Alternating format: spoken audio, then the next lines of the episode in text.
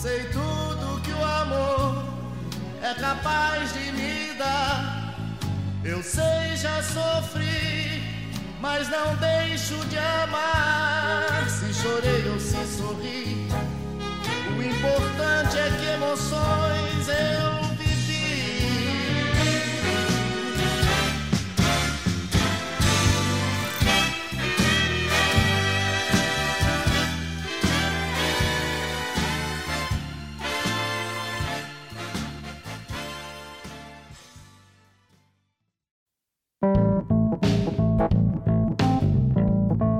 Bom, gente, assim começa mais um episódio do Odisseia Cast, nosso 24 episódio. E como vocês já sabem, nós vamos falar de Triângulo da Tristeza, né, dirigido e roteirizado pelo senhor Ruben Ostland. Falei corretamente, não falei não? Belíssima pronúncia com você. Olha, Gostei. é aí o diretor sueco, né? Já conhecido por suas sátiras, inclusive por um grande filme, né? Ainda não tive a oportunidade de ver, chamado The Square, a arte da discórdia, que eu soube que o senhor Guilherme viu, inclusive, em cabine. Não é mesmo, senhor Guilherme? É verdade, tive o privilégio de ver uh, numa cabine, um filme que eu gostei muito, um filme que disputou o Oscar de melhor filme internacional e perdeu para, para uma mulher fantástica, né? Eu gosto bastante de Mulher Fantástica. Também gostei muito desse filme. Mas ainda não vi The Square, então. Não posso opinar a lá Glória Pires. É o famoso não sou capaz de opinar, né? Não sou capaz de opinar. Bom, antes da gente começar, né, com, com todas as engrenagens, eu vou pedir para o senhor Ricardo Carvalho e Guilherme Cândido darem um, um cheirinho. O que, que eles esperam desse episódio? O que, que eles acharam do filme? E eu vou começar com o senhor Ricardo Carvalho. Bem, bom dia, boa tarde, boa noite, ouvintes. Olá, meus companheiros de podcast. Olá, É, Olá, tudo bom? Senão eu vou ser cobrado. né? com certeza. Bem, antes de tudo, eu queria já deixar aqui minhas hashtags Somos Todos Iguais, Haja Agora, Mudança Climática e Mulheres Primeiro. Tá? Em homenagem ao filme aqui. Isso. né? É um militante. Direto do Twitter. Direto do Twitter. Os Pode brands aí, isso, né? né? Ah, pô, é porque a gente tem que satirizar, né, cara, os movimentos em prol da moda, como já fazendo referência ao filme aqui. E dizer assim A que o. Meryl Streep muito triste com você, com essa frase. Poxa, cara, entre o Leonardo DiCaprio também, né? Principalmente com a minha hashtag mudança climática, coitado. E quando ele falou de movimento, pensei que ele ia falar de movimentos peristálticos também, né? E também seria uma belíssima referência ao filme, né? Bem, eu espero um ótimo podcast hoje, principalmente por esse filme que tem uma palavra, uma frase que o Matheus gosta, é pano pra manga, pra gente conversar aqui. Tem muito assunto, tem muito conteúdo. E você, senhor Guilherme? Bom, antes de mais nada, olá, cavalheiros, saudações, ouvintes, e meus parabéns, Matheus, você finalmente conseguiu emplacar o pano na manga. Parabéns, né? Emplacar. E, bom, falando de Triângulo da Tristeza, primeiro eu queria falar um pouquinho sobre o cineasta Ruben Östlund, que é um cineasta que eu gosto muito, como eu já falei, já assisti o The Square, Arte da, da Discord, que é um filme que eu gosto muito, um filme que rendeu a primeira palma de ouro para o senhor Östlund. O Ruben Östlund, que inclusive ele integra aquele seleto grupo de cineastas que conseguiram vencer a palma de ouro duas vezes, como os irmãos Dardenne, Ken Loach, Francis Ford Coppola, e tudo isso aí em intervalo de tempo mínimo, né? De, de cinco anos. Daí. E, bom, o Ruben Östlund, é, como você já falou, é um cineasta que é especialista não apenas na sátira, mas também na arte do desconforto. Geralmente as comédias dele envolvem situações desconfortáveis. O Triângulo da Tristeza tem uma memorável, inclusive a gente vai chegar lá. mas... é, e ele geralmente usa alguns espaços assim exclusivos, mas limitados, para poder é, fazer essa sátira geralmente voltada para o comportamento humano. Foi assim com Força Maior, é, um dos primeiros filmes que ele fez, e que inclusive ganhou um remake norte-americano com Will Ferrell e a Julia Louis-Dreyfus. Assim também com o The Square, Arte da Discórdia. Se o primeiro filme aconteceu numa estação de esqui, né, o Força Maior, Arte da Discórdia, ele, ele usou o mundo da arte para poder realizar a sátira dele, e agora ele meio que se divide aí entre a indústria da moda e aquele espaço exclusi- exclusivíssimo dos ricaços, né? Que aí ele sapeca algumas críticas bem ácidas. Os digital assim- influencers também, né? Também, é verdade, também. A, a futilidade é uma coisa que dá para você fazer um verdadeiro amálgama, né? Você consegue incluir muita gente nessa parada aí. E como o Ricardo falou, eu também espero um grande episódio, um episódio especialista. Tudo bem que todo episódio que a gente faz, é, todos os episódios são especiais, mas esse é especial de verdade. Inclusive, vou aproveitar essa deixa do especial para fazer um merchan ah, tradicional do especial do Edgar Wright. Eu quase nunca faço esse merchan, né? Então tem que aproveitar o momento. É, então você, querido ouvinte, por favor, dê uma chance ao Edgar Wright, vai lá, ouça o nosso episódio, que é um episódio espetacular, envolve muitos grandes filmes e, claro, né, principalmente por conta do nosso queridíssimo Edgar Wright. Então, é bom, Matheus, que a gente faz aquilo que a gente combinou no privado, que você, aí você corta isso aí, né? Tá ligado? Ah, só que desgraçado, cara. Não, brincadeira, mas eu nunca fiz isso, não. Seus ouvintes sabem muito bem, tá todo mundo aí já. deixei cada um, todos. Cada, todos. Ah, nunca. É um corte garantido, então, todo episódio, né? Já deve constar assim no roteiro do na decupagem, né? Então, assim, esse é o momento que eu já vou cortar o primeiro, já bota lá né, na timeline. Ele tem um note no computador no desktop dele, assim, já fica lá, cortar a frase do Guilherme. Bom, aproveitando esse momento aí de merchandising, né? Não vou imitar aqui aquela senhorita que vende produtos eu acabei de esquecer o nome, né? Minha linda memória. Por acaso, é Exatamente. Quero fazer aí uma propaganda, assim, Como totalmente obrigatória, que é propaganda para o site tomada7.com do ah, seu Guilherme Cândido. Inclusive, inclusive aí, inclusive aí estamos em algumas conversas aí para uns quadros novos, Opa! parceria aí com Tomada 7. É, vamos ver. Vamos ver. Vai vir. Reviravolta. Vai vir uma bomba do bem. Uma bomba uma ao contrário. Bomba, bomba do bem. Uma Depois do FDP bem. do bem, tem a bomba do bem, né? Gostei. FDP do bem. É, hoje eu tô family, hoje eu tô family friendly, entendeu? Não posso falar é. palavrão. Ah, Outro episódio eu comecei já de uma maneira perdendo um pouco o decoro, como já diria o Guilherme, né? Até agora eu comecei mais family friendly. Bom, então visitem o tomada7.com, já tem texto lá disponível sobre o Triângulo da Tristeza. Se divirtam. E é isso. Olha. Eu posso fazer uma propagandinha também? Aqui, claro que pode. É, aproveitando o Cruzeiro que a gente vai falar aqui agora, a gente tem um episódio do Cruzeiro das Loucas também, que está muito engraçado, a gente fazendo é, comentários ácidos sobre o Globo de Ouro. Se o ouvinte quiser depois procurar, eu acho que é o episódio 16. Exatamente, 16. Olha aí. Vale a pena também. Isso aqui tá parecendo aqueles programas, né? Que tem 30 minutos comerciais. é verdade. Enfim, cara, eu, antes de né? passar é. para a sinopse do senhor Guilherme Cândido, que já tá uma tradição aí do Odisseia Cash, Vai aparecer é... o Shyamala a qualquer momento aqui, né? Porque se é um de propaganda, vai aparecer o Shyamala divulgando uma fry aqui, vendendo, né? Opa! É, a referência no episódio. Eu não vou falar, porque senão eu vou mais uma hora de comercial, né? Então... Antes de passar para a sinopse, é, eu acho interessante desse filme, né? É a minha primeira experiência com o Ruben Osland. E é um filme que, apesar de retratar assuntos sérios, né? É um filme que você se diverte, né? Você fica rindo o tempo inteiro. É, né? Às vezes você sente. se ferrando, né, cara? Engraçado, realmente. Sim, sim. É, o background da história é, é, é infeliz, né? Mas é o que te faz rir a todo momento, né? Bom, vamos passar para a sinopse, né? É, do filme. Porque o seu Guilherme faz isso melhor do que ninguém. Vai lá, senhor Guilherme. Cara, muito obrigado, mas isso aí não serve para poder é, mascarar. Na verdade, vocês empurraram essa tradição para mim, né? Porque eu tento a todo custo empurrar essa tradição pro Ricardo, mas ela sempre volta, né? Então, então vamos lá, né? Ah, vamos lá, vamos embarcar nessa, né? Com perdão do trocadilho. Mas o Triângulo da Tristeza acompanha é, um jovem casal. Chega a ser casal, né? Não é casal. Na verdade, são namorados, mas eles também são parceiros de negócio. Afinal de contas, um deles que é o Carl, interpretado pelo Harry Dickinson, ele é um modelo. E aí a sua parceira de negócio, interpretada pela Charlie Dean, ela é uma influência e aqui cabe uma nota triste, né? Porque a Charlie Dean, ela faleceu poucos meses após a estreia do filme no Festival de Cannes, uma doença misteriosa, a família não não, não afirmou qual era, uh, disse que foi uma doença súbita. E a gente não sabe mais ou menos como é que foi, mas fica com essa nota triste, né? Porque era uma atriz tão promissora, tá bem no filme, inclusive. Muito, muito bem. Triste, muito triste saber disso. Promissora, nova, né? Pois é. Mas assim, mas voltando ao filme, né?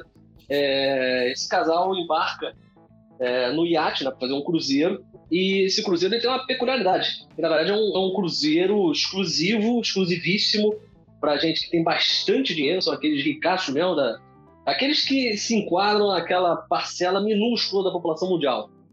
Tá? Que realmente tem bastante dinheiro, do tipo um Elon Musk da vida. Tem E aí- um oligarca russo ali, né? Tem, um- inclusive ele tem uma alcunha maravilhosa, né? A gente vai chegar lá, né? Mas é, eles embarcam nesse iate e é um iate que é, ele é representado. Na verdade, o Ruben Washington usa esse iate como se fosse um laboratório para ele analisar o comportamento humano. Ele pega, coloca os personagens como ratos de laboratório e aí eles colocam a gente. Na verdade, o Ruben Washington ele não se preocupa, não tem a menor intenção de tornar os personagens simpáticos. Na verdade, ele até motiva a gente a detestar os personagens. E a gente acaba não só se divertindo com a desgraça dos personagens, como também torcendo para eles eh, se darem mal, né? E aí os dois acabam partindo de alguns infortúnios, né? Inclusive, ter, eh, o Ruben Washington é conhecido por ser um mestre da arte do desconforto, assim com suas comédias anteriores, e esse não é diferente. Na verdade, eu diria que ele chegou ao ápice da carreira dele, porque tem uma cena que a gente também vai abordar aqui com mais detalhes, que é absolutamente memorável, envolvendo um jantar, mas acho que para o espectador entender do que se trata, é uma sátira é, sobre a riqueza, a ganância, e aí o Ruben Washington dá, faz aquele deboche é, dos. E o filme já começa de maneira desconfortável, né? Gostei que você usou essa, essa palavra, porque aquela discussão. O filme começa é, com um casal, né? Que é o casal da, da Shelby Jean, com o Harris Dickinson, né? E tem uma discussão ali é, complexa, não sei dizer Peculiar, né? certo, peculiar, né? É, eles estão no restaurante e tem uma discussão ali sobre quem vai pagar a conta, quem já pagou, quem disse que ia pagar, e aí entra questões de gênero. E eu acho um, um ótimo jeito de começar o filme, que já começa desconfortável, né? Você fala, meu Deus, o que, que tá acontecendo aqui? E É uma logo discussão de- enérgica, né, cara? enérgica, sim. É Eu acho- interessante as estratégias que, ele, que o Ruben Washington usa para poder causar o desconforto, né? Não só com, com a própria discussão em si, que na verdade é completamente fútil, né? O elevador, né? Tem um. É. A pedra do elevador quase um personagem, né? É verdade. Separando eles ali, né? Querendo empatar a briga toda hora. É, interrompendo o Harry Dixon, tentando falar e a porta fechando ali, né? E logo depois eles já é, entram nesse iate, né?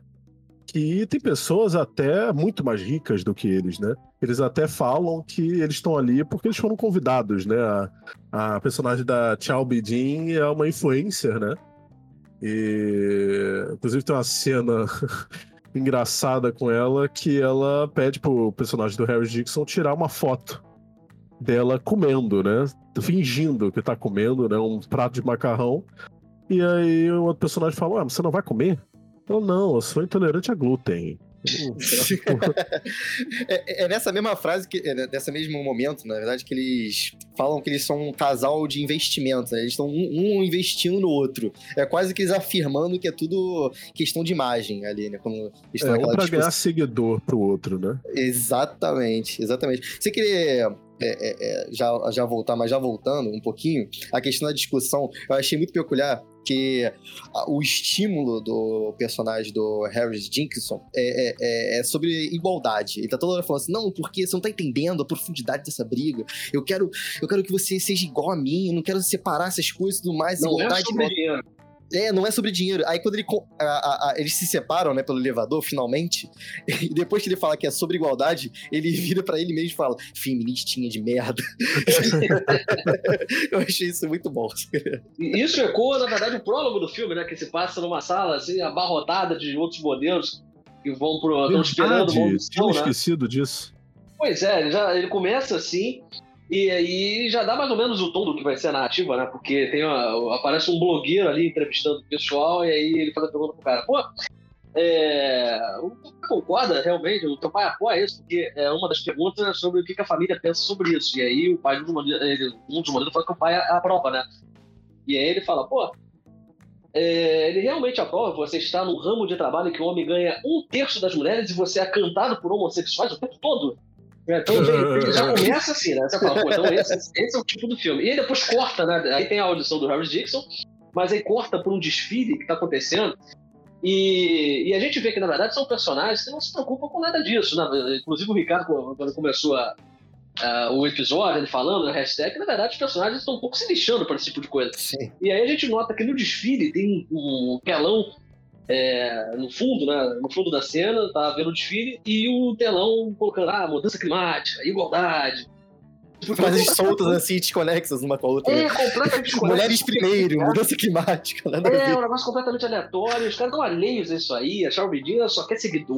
O, o outro, ele fala que não se importa com o dinheiro, mas dinheiro é tudo. Inclusive no filme, o dinheiro é o fio condutor da trama, né? É. Então o filme ele, ele já começa assim com o pé na porta mesmo, já deixando claro suas intenções, o tom da narrativa, sobre o que, que é o filme. É um início bem, bem forte, promissor. Tem um, nesse início tem uma cena também que eu achei muito interessante do, da pessoa que está entrevistando eles, né, os modelos. E aí na entrevista com o Harry Dixon, o Harry Dixon, eles mandam o Harry Dixon andar, né? para verificar ali, né, como é que ele anda na, na, passarela e tudo mais. E aí o cara para aí e fala: Não, peraí. A moda hoje em dia é, não é só a coisa, sabe, do, do externo, né? A moda é muito do interno agora. Então, a minha dica para você é você andar na passarela como se você estivesse ouvindo sua música favorita. e aí. o cara E aí o cara anda praticamente do mesmo jeito e tá tudo uhum. certo. Só que canta rolando pedir, né? O cara pega a música mais clichê de todas, é, é servida até pra salvar a pessoa do ataque cardíaco, né? Belíssima referência. A The Office, The Office, ouvi. Sim, sim, exatamente. Bom, agora vamos entrar no iate, né? Junto com, com, com os personagens. E aí a gente já começa. Já não, tô começa fora, a... quero entrar nesse iate, não, Matheus, com todo respeito. tem um já tem uma... ali Tem uma mistura de sentimentos aí nesse iate, que é desconforto. É, as situações são tão inacreditáveis que você ri, né? E tem um pouco de nojo, né? É, é... é o eufemismo, né? é, tem bastante nojo. E, e, e, uma cena que, que me impactou bastante foi uma senhora, né? Multibilionária, é, falando para uma funcionária do, do iate entrar na, na jacuzzi com ela, e quase forçando. e é aquilo é ali a gente já sabe é, todas as consequências daquilo, né?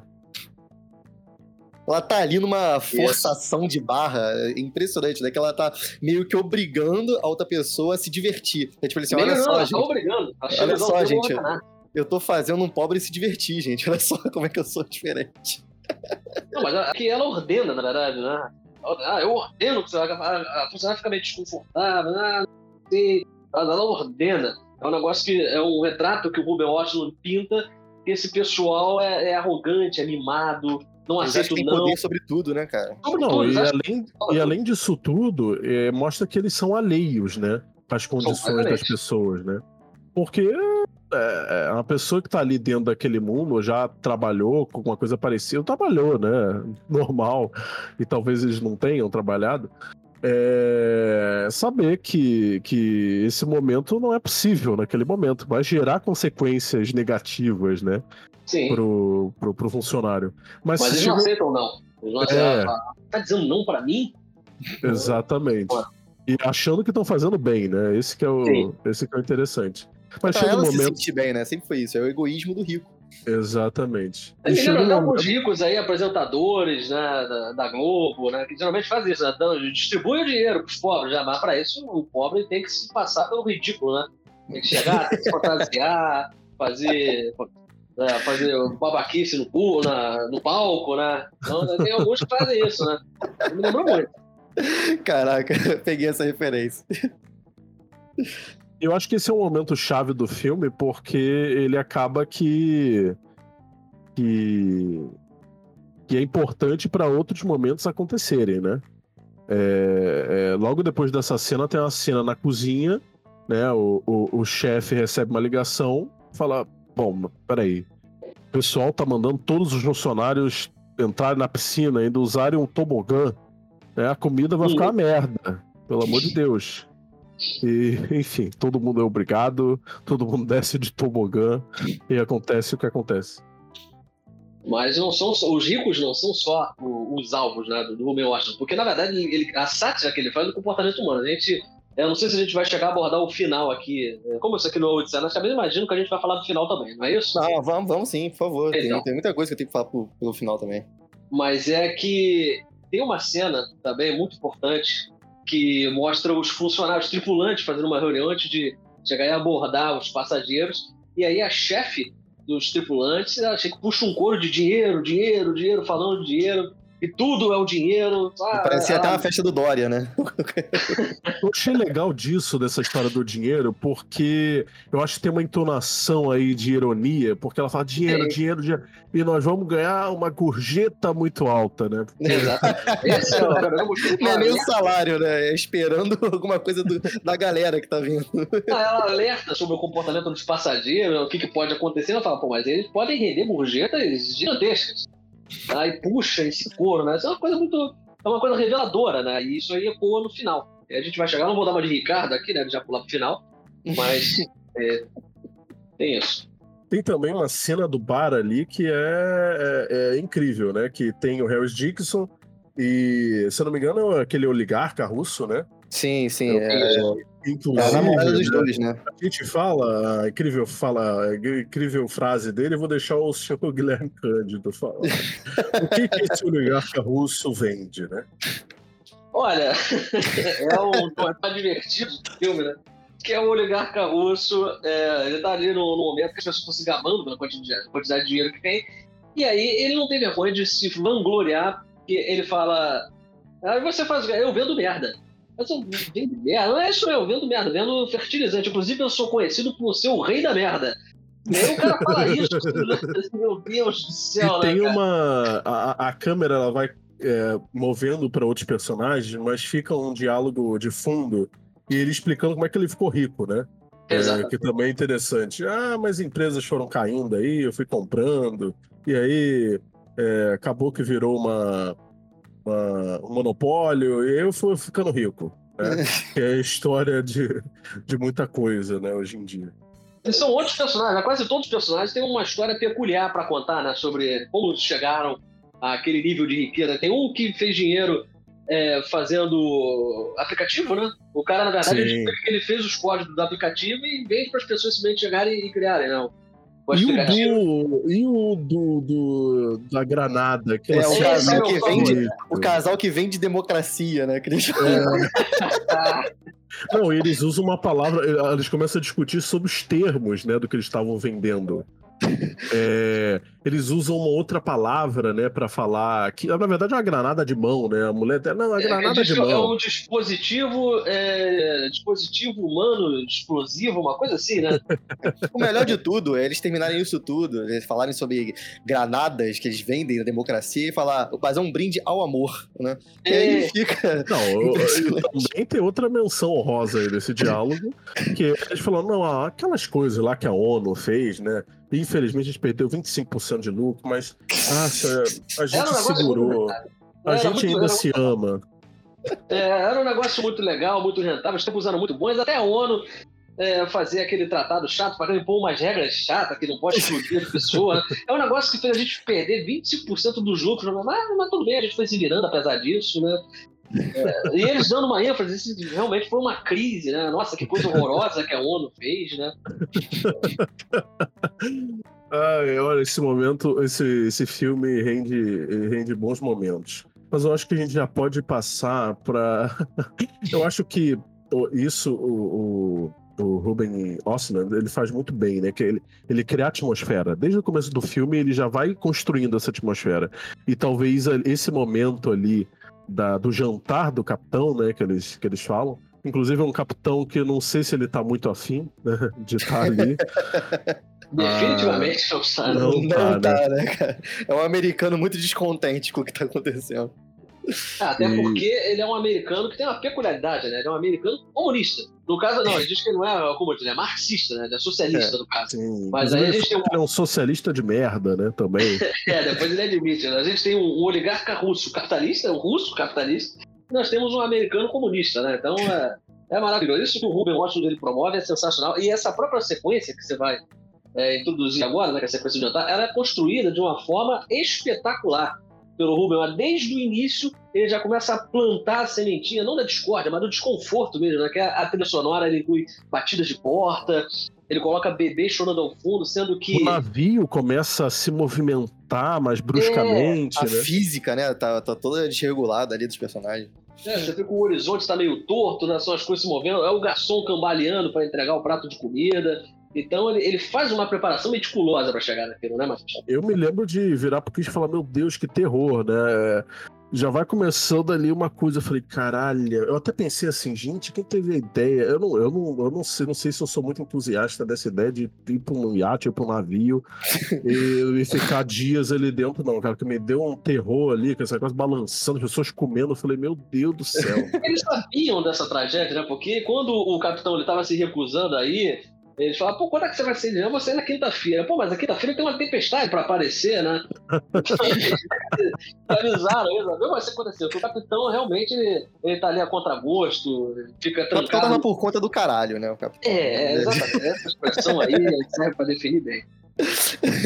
E aí eu acho que essa atmosfera dessa cena, assim, é, é, é muito incrível, porque você já sabe que aquilo ali. É... Eu ia falar vai dar merda, mas talvez seja um É, literalmente, né? é, chegou a dar merda. literalmente. É. é. E, e aí eles começam a mostrar os pratos muito bonitos. Eu gosto, né? Da, da alta, alta culinária, né? Do fine dining. Eles chamam de fine dining, né? O, o, o, o capitão ele fala: Eu não sou muito entusiasta do, desse, desse tipo de culinária, não. Eu dou até um um, um, hambúrguer com fritas pra ele. Que é um típico Yankee, né? É o americano é. mesmo, né? O cara é um hambúrguer com batata frita. É. Só que aquela coisa, né, gente? O, o, o chefe já tinha dito, olha, vai ficar uma merda, né? Frutos do mar, né? Aquela coisa sensível, tem que ter uma... Comida pesada, uma... né? É, não é, nem, não é nem questão de ser pesada, é questão que tem que ter um manejo ali, né? Se, se não tomar conta, dá merda mesmo, né? E deu. Aí, aliando a tempestade que aconteceu, nessa ideia Sim. brilhante é. de fazer um jantar durante a tempestade, né? E até as a, a garçonete vê a pessoa com náusea, né? Assim, meio que querendo passar uma. Ela fala, ah, a senhora tá com jogo, então é melhor a senhora comer alguma coisa, né? Porque o enjoo com o estômago vazio é pior ainda. Não, então, mulher, ela já começa a vomitar, né? Quando a primeira pessoa começa a vomitar, fala, não, toma água, toma. Não, não, dá champanhe. Nossa, a cena do champanhe é muito nojenta, cara. Nossa senhora. Cara, é um... Bebe, vomita. É um espetáculo de escatologia, mas aí até o Ricardo vai, vai pegar essa, esse argumento que eu vou usar aqui, porque é o seguinte: é, há pouco tempo a gente já teve um espetáculo de escatologia que foi o filme Babilônia, dirigido pelo é. Denis Chazelle. Só que no Babilônia a escatologia é completamente gratuita. Ela não está a serviço da, da trama. O, o James a escatologia a lá Adam Sandler, né? vamos dizer assim. É, lembra muito o filme da Adam Sandler, de fato. Excelente, excelente referência. É a escatologia de todos os tipos que você possa imaginar. É, não vou aqui citar nenhuma, né, pra gente manter o decoro. Mas o que o Ruben Washington faz com essa cena, apesar de ter vômitos, né, diarreia, isso que a gente já mencionou, é, inclusive eu falo que eu vou manter o decoro, depois eu cito do Ruben Washington, mas enfim. E aí, o que o Ruben Washington dele faz nesse filme, isso aí é claro, é o escárnio, é o deboche absoluto daqueles ricos que, é, mesmo diante de toda essa adversidade, estão ignorando, como se eles nunca fossem atingidos por aquilo, né? E aí, inclusive, é até uma coisa meio simbólica. Tem essa, essa alegoria proposta pelo Ruben Washington, que depois dessa nojeira toda fica realmente um ambiente caótico. E aí sobra para quem limpar a sujeira, né? Aí vão as senhoras da limpeza, né? As trabalhadoras, as mulheres Sobe até pra trilha sonora, né, cara? Que a trilha sonora vai e vem pra um rockzão pesadão. Exatamente. Muito bom, mostrar que é um trabalho duro mesmo, né? Trabalho duro, exatamente. Por isso é. que essa construção é magnífica. Ela é sensacional, de pé. E eu acho que foi a sequência que, por incrível que pareça, credenciou o grande Ruben Washington assim de cada Oscar. É, eu, o Damien Chazelle tinha que ver essa cena várias vezes para entender é. o timing certo e o roteiro bom para se fazer com escatologia. Porque essa, o engraçado dessa cena é que, tipo assim, pode estar tá acontecendo todos os tipos de escatologias possíveis, mas é mais nojento ainda o tipo de conversa que os ricos estão tendo do que a própria escatologia que tá acontecendo na cena. Esse que é o genial do roteiro para mim. É muito a escatologia é um meio para um fim, ela não é um fim em si mesma, né? Tem, é. Ela é feita com um objetivo. E ela tem. Ela, ela significa. Tem vários significados. É, é, enquanto a cena está passando, ele suscita vários simbolismos aí. Eu acho que é, culmina nesse né, das trabalhadoras é, limpando o chão. Isso é uma coisa que Sim. ficou sensacional a alegoria. Eu achei a cena muito engraçada, cara. Da, do navio balançando e a mulher saindo da privada, aí ela cai no chão, bate na parede. Aí volta, ela pega a privada de novo, vomita de novo. E ela, e ela quase praticamente limpando o chão com a roupa dela. Isso é verdade. Bem lembrado. Cara, a ambientação desse filme é muito boa, cara. Muito bem feito. Bom, tem uma cena também que eu acho muito engraçada, cara, que é o capitão com o oligarca russo. É, porra, a melhor cena do filme, é verdade, cara. O, o filme ali já vai construindo aquele oligarca russo é, já ficando bêbado, né? E uhum. o capitão também, né, sugere que ele fique.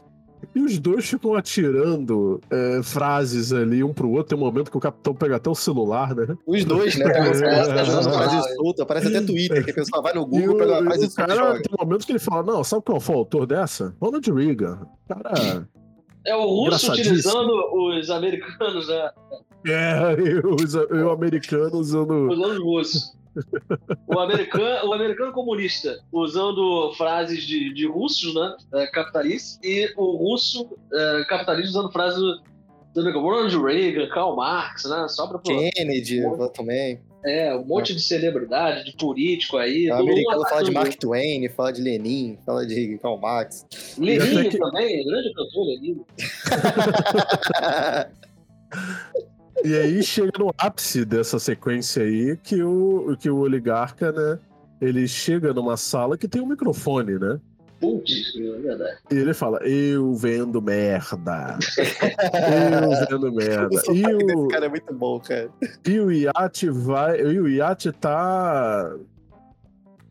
Tá se afundando. Quase virando, quase virando. É.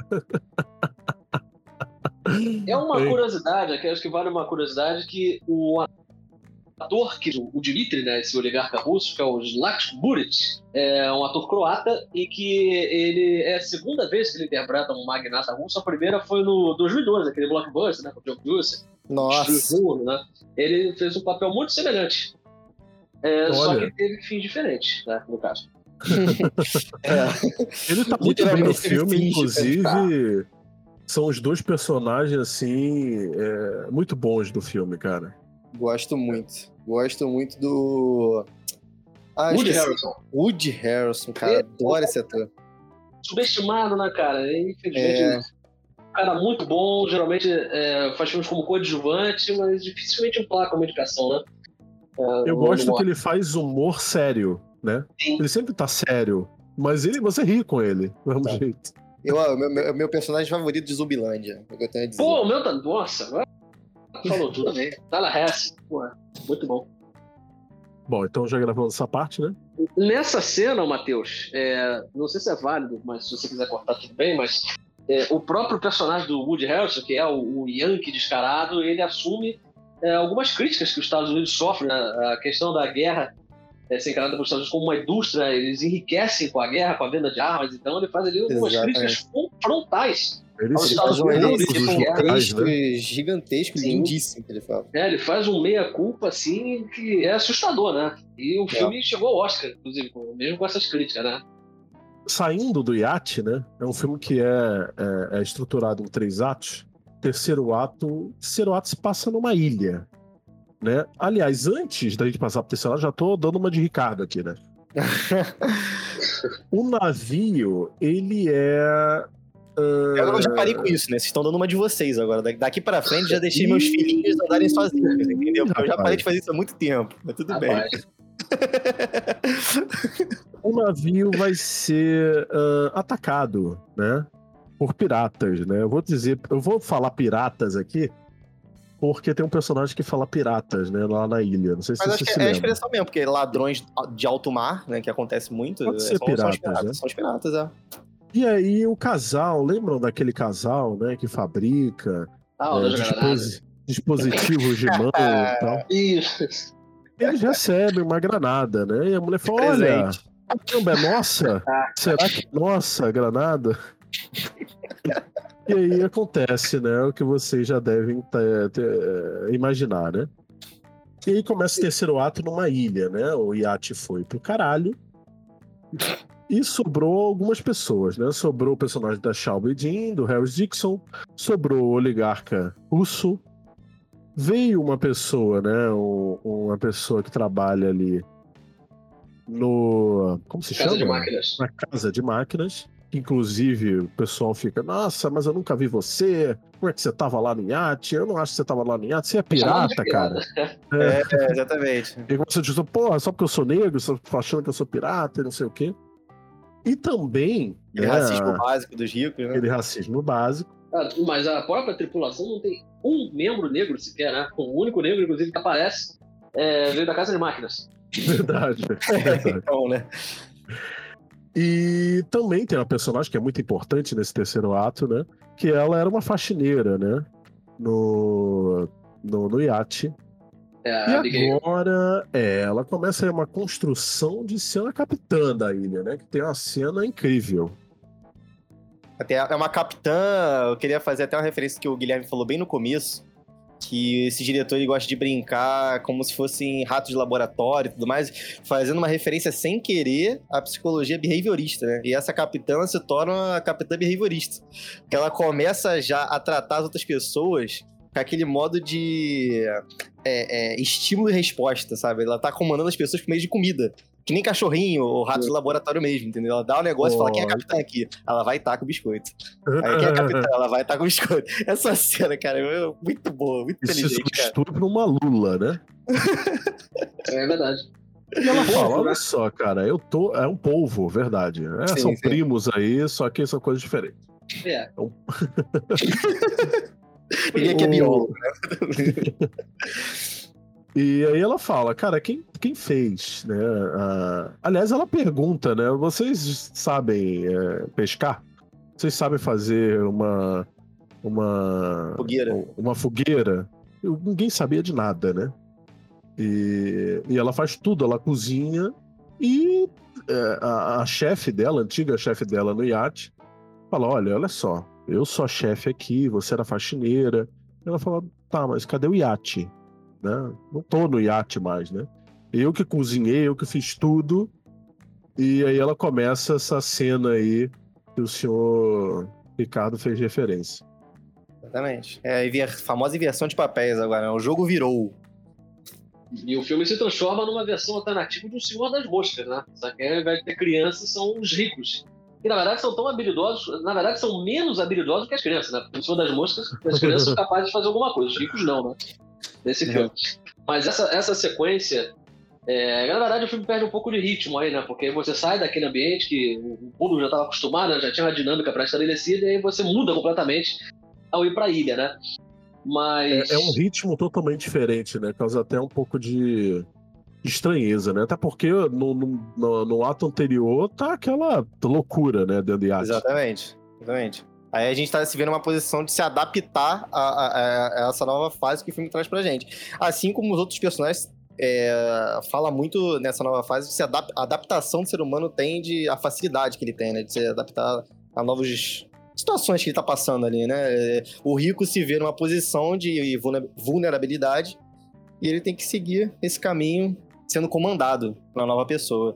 E a própria Abigail, ela, ela se adapta de uma maneira, da maneira mais radical possível, né? É, além de ter se tornado a capitã, aí o Ruben Washington, ele... Os, os ricos saem, né? Deixam de ser os alvos primários, e aí a própria Abigail, ela se torna né, objeto de estudo. Porque quando a Abigail finalmente atinge é, o topo, digamos assim, né? Ela, ela se torna líder, né? Ela Uhum. sai lá da, faxineira para capitã, ela também se permite a algumas atitudes assim um tanto quanto questionáveis, né? E aí né? ele diz, né? Né? É, e até o, o último frame do filme, o último quadro, é emblemático em relação a isso, né? Que aí é aquela questão, né? Que é a Abigail querendo proteger o status quo, né? Exatamente. Exatamente. Ela, Porque ela, ela abdicar ela, da liberdade dela, né? ela É, conseguiu status que ela essa. conseguiu. Sim, ela conseguiu essa, essa coisa que talvez ela nunca teve, né? E, e ela vê um perigo ali, né? Ela perder tudo aquilo. Exatamente. Pois é. E aliás, eu acho que o filme ele termina em aberto, né? É, de certa forma, é, porque a gente não sabe se ela chegou a dar a pedrada né, na cabeça da, Sim. da Yaya, né? E ainda tem o pessoal do Harry Dickinson correndo, né? A gente não sabe o que aconteceu, mas Eu acho O que ele se ligou, né? Que poderia, Que poderia acontecer, acontecer. né? Até porque depois a gente descobre que a, a- quando a gente descobre que a ilha tá, é habitada, né, por um resort, é, as pessoas que habitam aquela a ilha estão começando a sair do outro ambiente para os outros ares, né? Porque a gente vê o cara vendendo chapéu, vendendo coisa ali. Aliás, é, essa cena do ambulante é incrível, é né, muito cara? engraçado essa cena. in the Vulcan. Ai. Quem foi? Foi? Não, porque a mulher ela só consegue falar isso, né, coitada? Ela, é, Ah, tá. ela só fala in the Vulcan, na- nas nuvens.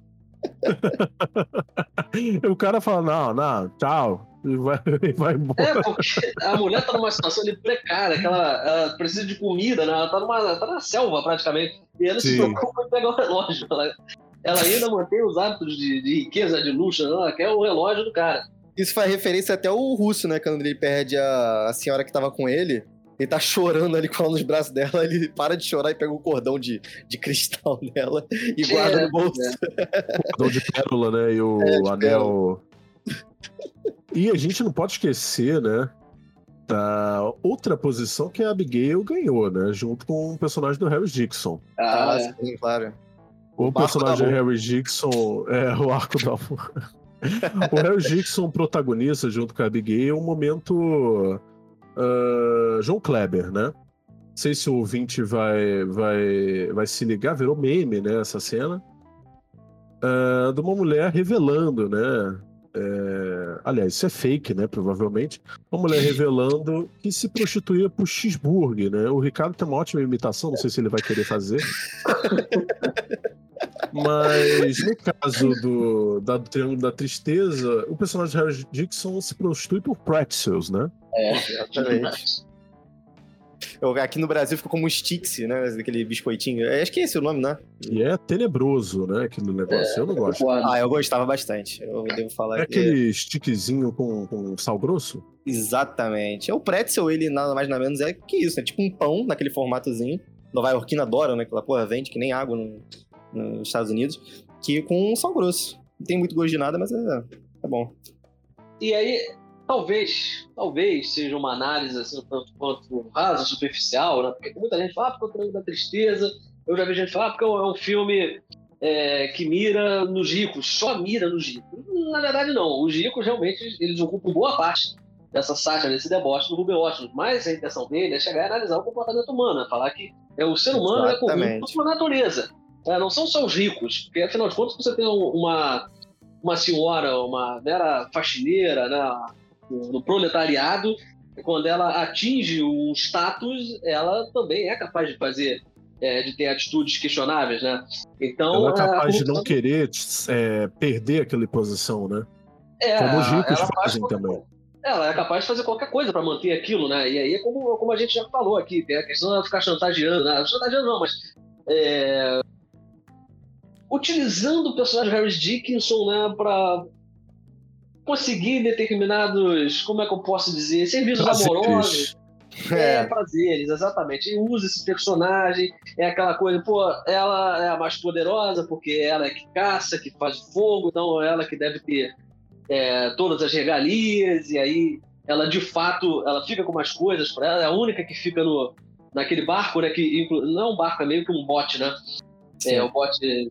É, virou, virou um barco do Havaí, porque eles escrevem isso, né? isso. Mas o interessante é que é, numa das cenas do Ruben Washington, ele foca é, na, na escotilha, e aí tá escrito lá que isso suporta 24 pessoas. E aí só tem a Abigail lá dentro. Então, Dixon. então você vê que é, quando a gente inverte a pirâmide, né? É, as pessoas também são capazes. O ser humano é corrupto por natureza, né? Essa é a mensagem que o filme quer passar, né? Eu, eu, eu, amei você ter falado sobre a questão do filme, realmente falar sobre o comportamento do, do ser humano, porque eu até citei a questão do, do behaviorismo e foi aí que eu achei mais genial do, desse filme, né? Mexer com essa questão do, é, psicológica do, do ser humano, né? Porque o behaviorismo ele vem do estudo do comportamentismo é, tem o objetivo de, estudar o comportamento do ser humano e tal, é, até onde a gente vai com estímulos, reações e tal, é como a gente representa nossa adaptação no, em ambientes que a gente faz de troca e tal. Então, assim, é, é, é esse filme dá aulas de muitas coisas e o plus que pode ser é isso também que eu tô trazendo aqui. Acho muito bom. Eu queria comentar que, mais uma vez, né? Não sei se já falei isso no episódio, mas eu tô meio triste com esse Oscar. Eles tá estão escolhendo muitos filmes que têm violência com animal. E esse é o terceiro filme que tem burrinhos, né? Sofrendo. É. É, tem o Benches, tem o Io, e agora o Trilhão da Tristeza tem cena com o burrinho sendo machucado, vamos dizer assim, né? Tô meio chateado com isso. Aliás, é tá normal ter burros da, da, da, da, selva, sei lá? A floresta? Ah, pode ter, mano. Pode ter. E aliás, eles, eles matam aquele burro pra nada, né? Caraca. É, é muito pertinente você ter falado isso dos burrinhos, o, o Ricardo, que parece que isso foi uma referência ao próprio Oscar passado, né? Fazendo uma referência às pessoas que votaram no Coda como melhor filme, né? Então, parece que, de fato, eles finalmente acabaram com essas pessoas que votaram no Coda, né? Então, é, o, que o, isso, que fez questão de matar, né? Ah, ele fala isso porque eu, tá me lembrando de Yo, é tão triste. Poxa, mas tudo bem. Eu entendi, eu entendi essa piada mórbida que você quis fazer. Eu, você tinha falado que o Oscar tá muito triste, né? Escolheu muitos filmes tristes, né? Muitos filmes tristes. E muitos filmes com animais também. Tanto curtas, documentários, muita coisa envolvendo animal. Não sei porquê, né? Mas tudo bem. Eu acho que o, pessoal da academia deu uma renovada e botaram mais veganos, né? Possível. Ainda mais com o Yo, né? Enfim. Bom, gente, e o. Nossa! Nossa senhora! E o... Então. Quais são as chances aí que vocês acham de, de, de, de prêmios, né, no Oscar para Triângulo da Tristeza? São três, são três indicações, né? Melhor filme, melhor diretor e melhor roteiro original. Temos filmes aí que é, estão mais fortes na temporada de premiações, o em Todo Lugar ao mesmo tempo, Benches of the. Eu acho, inclusive, que até o Top Gun Maverick é, tem mais chances de ganhar esse Oscar do que o Triângulo da Tristeza. Então, se o Triângulo da Tristeza ganhar, é, é aquele tipo de filme que é, eu não vou ficar chateado se ele acabar ganhando. Vocês mas, acham que as indicações... Eu gostaria que o Triângulo da Tristeza ganhasse o roteiro original, mas... Achei interessante. Vocês acham que essa indicação, pelo menos é melhor filme, é, para Triângulo da Tristeza, tem a ver com o fato de ser o primeiro filme é, na língua inglesa do Ruben Ostlund? Eu Ou você acha que, que não tem nada a ver? Eu acho que sim, mas tem muito mais a ver com o fato desse filme ter sido premiado é, no Festival de Cannes, né? o vencedor da Palma de Ouro. O próprio Parasita ele ganhou a Palma de Ouro e foi pro Oscar, só que o Parasita fez história, né? Então tem gente que está se perguntando se o Triângulo da Tristeza ele é um candidato tão forte quanto o Parasita. Né? Eu acho que não. O Parasita ele recebeu até outras indicações e era um filme que deixou uma impressão muito mais positiva, né? É, mas dá pra fazer uns paralelos, hein? Só que o Parasita é um filme mais sério. O Triângulo da Tristeza é um filme de comédia. Ele mexe muito com comédia, né? Então. Mas acho que as críticas são. são bem correlacionáveis, assim. Cara, você, você, a gente tá juntando Roberto Carlos com iate, navio e tudo mais. Aí eu me lembro de Titanic, né, cara? Porque é o, é o de filme, né, de um navio. É... E aí eu fico imaginando o Titanic é, é, é, é, daquele jeito, né, que a gente vê, o Titanic. Eu esqueci a palavra. Desde o começo do episódio, esqueci a palavra. O que acontece com o navio, né? Então, a pior coisa. Naufraga, o, o Titanic ele naufragando e o Roberto Carlos cantando. Hum, todo mundo. É, é só as únicas pessoas ficam intactas, né, cara? São os caras que estão tocando na banda. É, Imagina o Titanic sendo dirigido pelo Ruben Ostlund. Nossa! Isso é interessante, cara. Nossa, verdade. Tem, muito, tem muitos riquíssimos ali, hein? Tem uma, é... Um filme também, é, é, o Titanic, tem, a, tem essa é, inteligente é, coisa ali da diferença, né? Entre. entre classes sociais, né? Entre classes sociais. No final a gente vê, né? Quem é, que, quem é que pode sobreviver ou não. Exatamente. Eu acho que esse, esse final aqui não vai terminar engraçado, né? Eu não vou nem botar a música lá em cima. A gente já tá falando de classe social aqui, tá uma coisa. É, o filme, pede pra gente militar, né, cara? O filme pede. Fazer uma piada com o Roberto Carlos cantando no naufrago do. Naufrago? Naufrago, é naufrago ficou legal. Naufrágio do, do Titanic, ninguém pegou, falando de classe social. Puta que pariu, isso aqui tá. cara, o Ricardo até cantou a música É. do. Eu vou sair, eu vou sair do pra prostituir por, por um cheeseburger, cara. E eu por pretzels. O Guilherme vai por quê, cara? Eu vou ser explodido por uma granada. Ah, então tá tranquilo, gente.